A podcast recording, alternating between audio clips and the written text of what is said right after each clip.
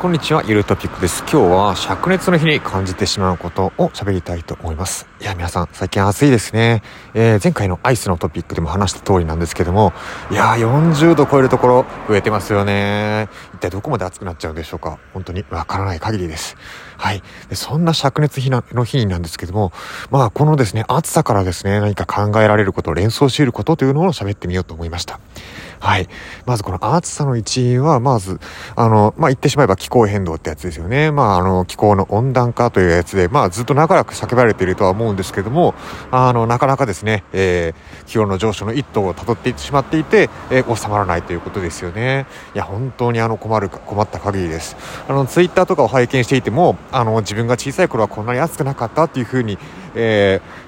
おっしゃってる方が、えー、たくさんいらっしゃいますし、いや、本当に今ですね、マスクをしなければいけないという、まあ、まあ、屋外でのマスクの着用の義務はなくなってきているというふうには聞いていますけども、まだまだですね、えー、マスクを着用したまま、えー、外で、えー、運動をしていたりとか、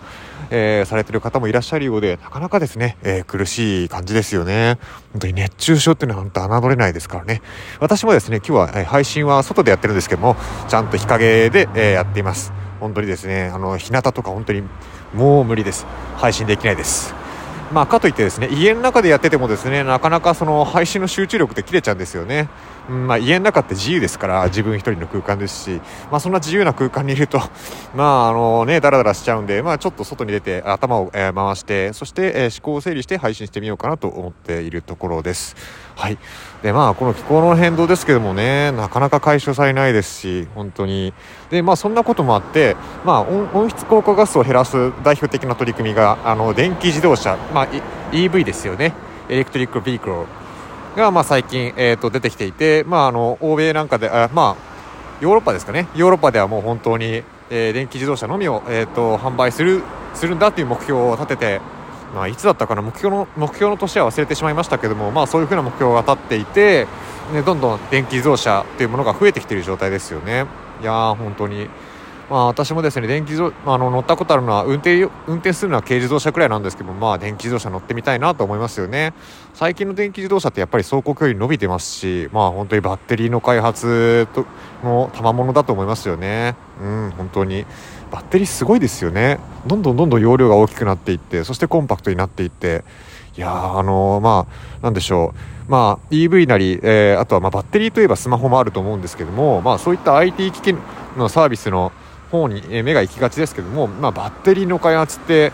まあ、同じく IT 関連で日進月歩で行われているようにも思いますけども、まああのまあ、一つはですねあの CPU の進化で電力の消費電力の消費電力の調節、まあ、必要なエネルギーをきちんと調節して最初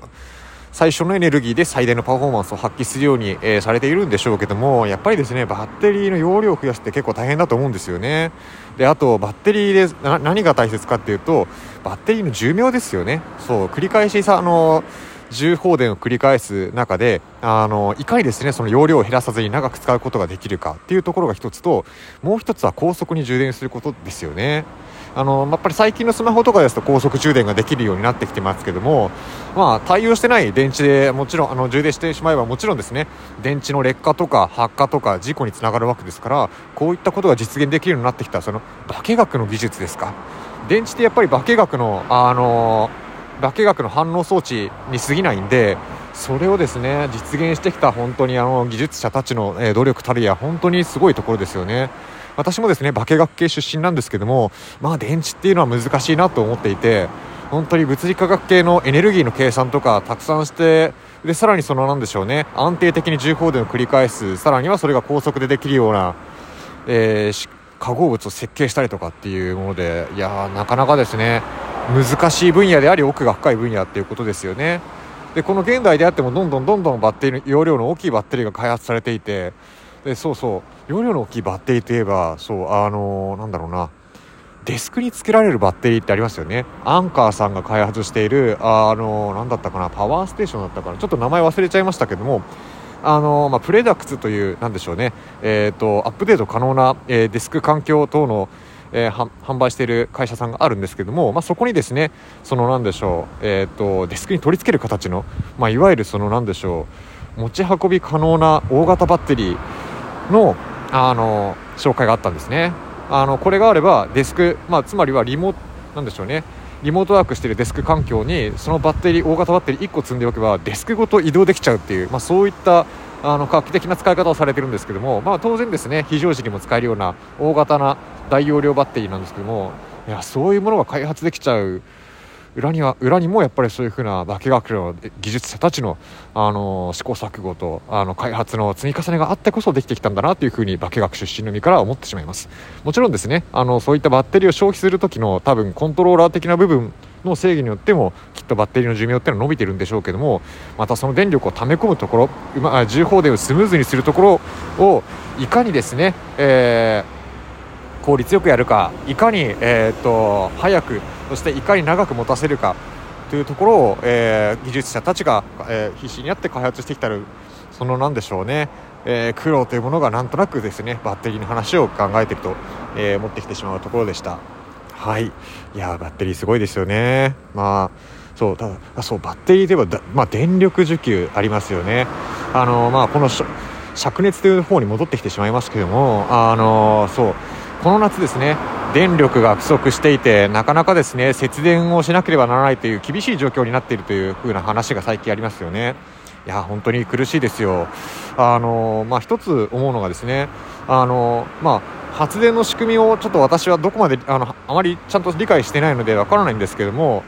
まあ、あの需給のバランスを取らないと発電っていうのはうまくできないらしいんですね多すぎてもいけないし少なくてもいけないっていうふうには聞いたことあるんですけどもなのであのなんでしょうね。まあ火力発電所が一部老朽化で止まっていてそして原発も今止まっているという状態でまあ、なかなかですね電力の供給がシビアになっているというのは本当に苦しい状態ですよね。でもそんな中で思うんですけども先ほどのバッテリーの話出てきたじゃないですか。でこれだけバッテリーの技術が進んでいれば蓄電池とかああとも水素電池とかあるわけじゃないですか。燃料電池とか。そういうのを使えばあの発電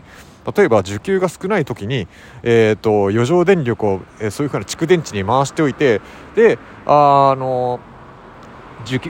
電力の需要が逼迫している時にその蓄電された電力も合わせて、えー、放出するということをすればなんとか平均して、えー、電力の供給バランスが取れないのかなというふうに思っちゃうんですよね、まあ、多分もうすでに私がやってこういうふうに思いつくぐらいですからやってる人もいるとは思うんですけどもなかなかですねうんどうしてこれできないんだろうっていうふうに不思議に思っちゃうところですよねまあ後で調べてみようかなとは思うところですまあでもバッテリーの技術そしてえー、っと何でしょうねまあ電気自動車そして等々、まあ、灼熱から電力の話にちょっと飛んでいっちゃいましたけども、まあ、すごいですよね、そういうふうな技術の発達。